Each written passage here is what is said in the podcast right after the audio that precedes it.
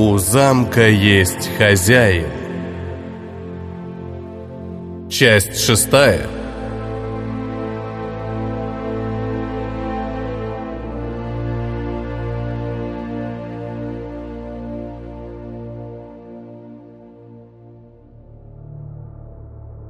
И тут удар кулака сотряс металлическую стену длинного коридора.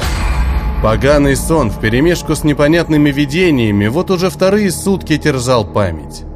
Кошмар. Так, кажется, звучало это слово. Обычные люди, живущие когда-то в этом месте, называли таким словом свои страшные сны, от которых голова скорее уставала, нежели отдыхала, а наглотавшиеся страху мысли затем путались несколько часов. Жертвенная кровь наполнила до краев древнюю клепсидру, передав спящему властелину толику жизни. Измученный древними видениями жрец, уже будучи в полубессознательном состоянии, продолжал видеть агонию жертвы, отдающей свою жизнь тому, кто в ней сейчас больше всего нуждался.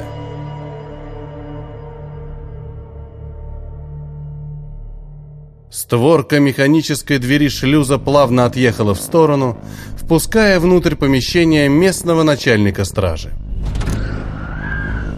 Четырехглазое лицо, как карикатурная маска, натянутая на овальный череп, пыталось изобразить покорную мину, но здоровенное бочкообразное тело, сшитое тончайшими силовыми капиллярами, сверкало, как новогодняя елка, переливаясь отобранной у других существ жизнью.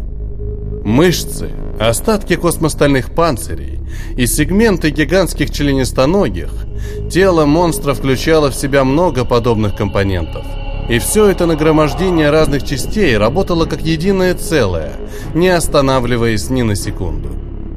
Разной толщины и длины верхние конечности традиционно стукнули своими кулаками друг от друга, возвещая о своем прибытии. В трехметровом монстре чувствовалась непокорность, а ненасытные глаза источали полный эгоизма взгляд. Такой мог только уважать чей-то авторитет и признавать его – а жрец древнего бога авторитетом пользовался. «Мы поймали тебе еще новую жертву», — пробасил монстр. «Кто она?» В голосе жреца, изголодавшегося по мирским деяниям, теплилась надежда на созерцание прекрасного. Но хорошие новости всегда шли вместе с плохими. Такой был закон несправедливой жизни. Поэтому следующие слова главного стража были не так существенны. Это пилот механического колосса. Здоровенный мужик, если он, конечно, вообще человек. Начал страж, но жрец грубо прервал его. Ты в этом не уверен? Уверен. Но он очень сильно развит как в магическом, так и в технологическом аспекте. Если это полубог, то почему ты все еще жив? «На нем не было печати Дворца Богов», — хмыкнул главный страж. «В таком случае ты знаешь, что и как нужно делать». Вознес свой стандартный приговор жрец, заранее посчитав общение с новым пленником очень даже скучным. Но при нем мы обнаружили системный блок с магическим существом внутри, продолжил главный страж замка. Ты, помнится, хотел получить подобное устройство в личную эксплуатацию. Дух машины. Жрец неизвестного божества сразу отбросил бесполезные грезы и поспешил с расспросами. Живой? Наши андроиды сообщают, что магический организм функционирует нормально. Наконец-то я нашел то, к чему так упорно и долго стремился все эти 130 лет?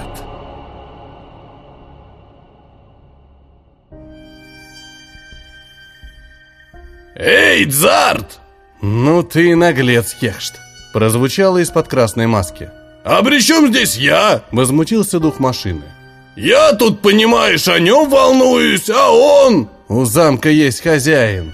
Вот при чем здесь ты. Выпалил рыцарь, чьи руки были прочно скованы магическими оковами. Зеленые и красные цвета линии силы яростно говорили о применении магии жизни и крови для создания этих плотных цепей. «Ты их не разорвешь! Удрученно проговорил Хекшт, понимая ход мыслей Зарда. «Это в мои планы не входило!» «В мои тоже», — поделился сокровенным рыцарь. «Что?» «Ты лучше скажи, что здесь делает победный стяг Великого Творца?» «Так ты его видел?» «Еще бы», — продолжил Зард. «Эти клоуны держат наш трофей в своем дворе. Он у них вроде как некая святыня. И пара десятков мутировавших чудиков ему молятся, принося в жертвы каких-то противных черных червеобразных тварей. «Приветствую!» Габаритная фигура, закутанная в черное одеяние, возникла перед друзьями прямо в воздухе, обратив свое сокрытое вуалью лицо к закованному в цепи рыцарю. «Зарт Вейтер, с кем имею честь?» Черная ткань, точно в порыв ветра, взметнулась вверх, и за горло рыцаря схватилась невидимая рука. Жрец. Слабый на вид и полностью флегматичный, он на самом деле таковым не являлся. Хехшт видел, как взметнулись полотна черной ткани на теле жреца, пробуждая волны напрягшихся мускул. «Переломать бы тебе все кости!» Мстительно подумал рыцарь, которого пытались банально испугать простым удушением. «Ну что ж, удачи, служитель неизвестности!» «Ты держишься слишком нагло для пленного воина!» С нотами ледяного ужаса прошептали малиновые губы жреца перед лицом Дзарда. «И имя свое называть жрецам довольно глупо. Ты же должен знать, что существа, подобные мне, с тобой могут сделать. Ты нарушил основной закон эволюции расы богов, вмешавшись в борьбу за трон господства». С напускной бравадой заметил рыцарь. Ты имеешь в виду кражу вашего символа победы? Жрец приглушенно рассмеялся Дзарду в лицо. А, это верно. Именно я выкрал его у вас.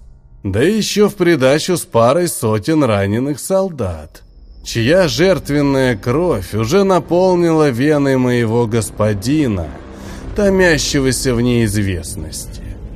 Твари космического лабиринта разорвут тебя на части за это.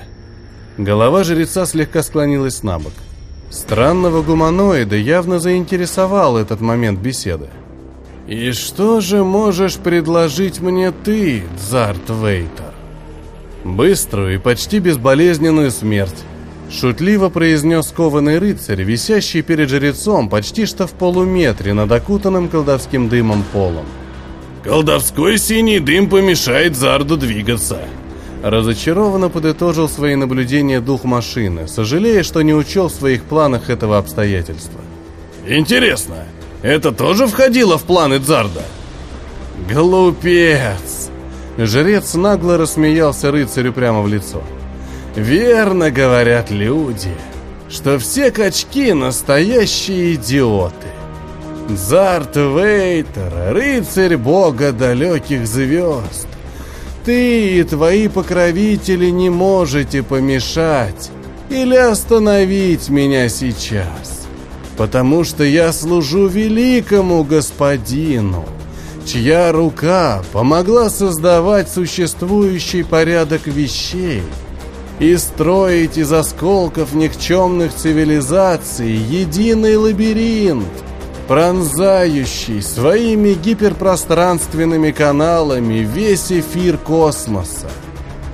Замечательно, подал в мысли речь сигнал Дзар. Только этого нам и не хватало. Сокрушался Хехшт, всеми своими флуктуациями понимая, что его роль в этих убийственных планах может быть самой решающей. Что ж, смею тебе сообщить, что отныне ты мне не нужен. А вот за то, что спас своего духа машины из горящего механического колосса, за это отдельная благодарность. Жрец сделал несколько пасов руками, и в комнате появились двое существ. Первым из воздуха материализовался небольшой андроид, худенькими ручками обхвативший системный блок Хехшта. Куда он его понес, Зарда, конечно же, интересовало – но рыцарь решил это выяснить позже. А вот вторым гостем был здоровенный четырехглазый монстр, беспорядочно щелкающий своими длинными пальцами с острыми, как бритва, когтями.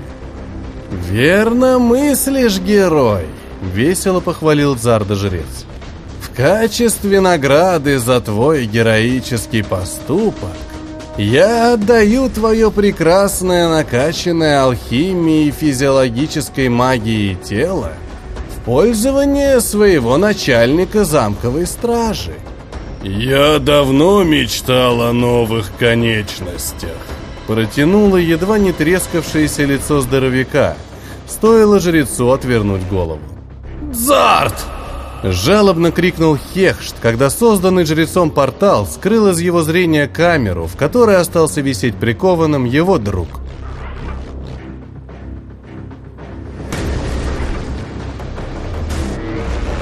Продолжение следует.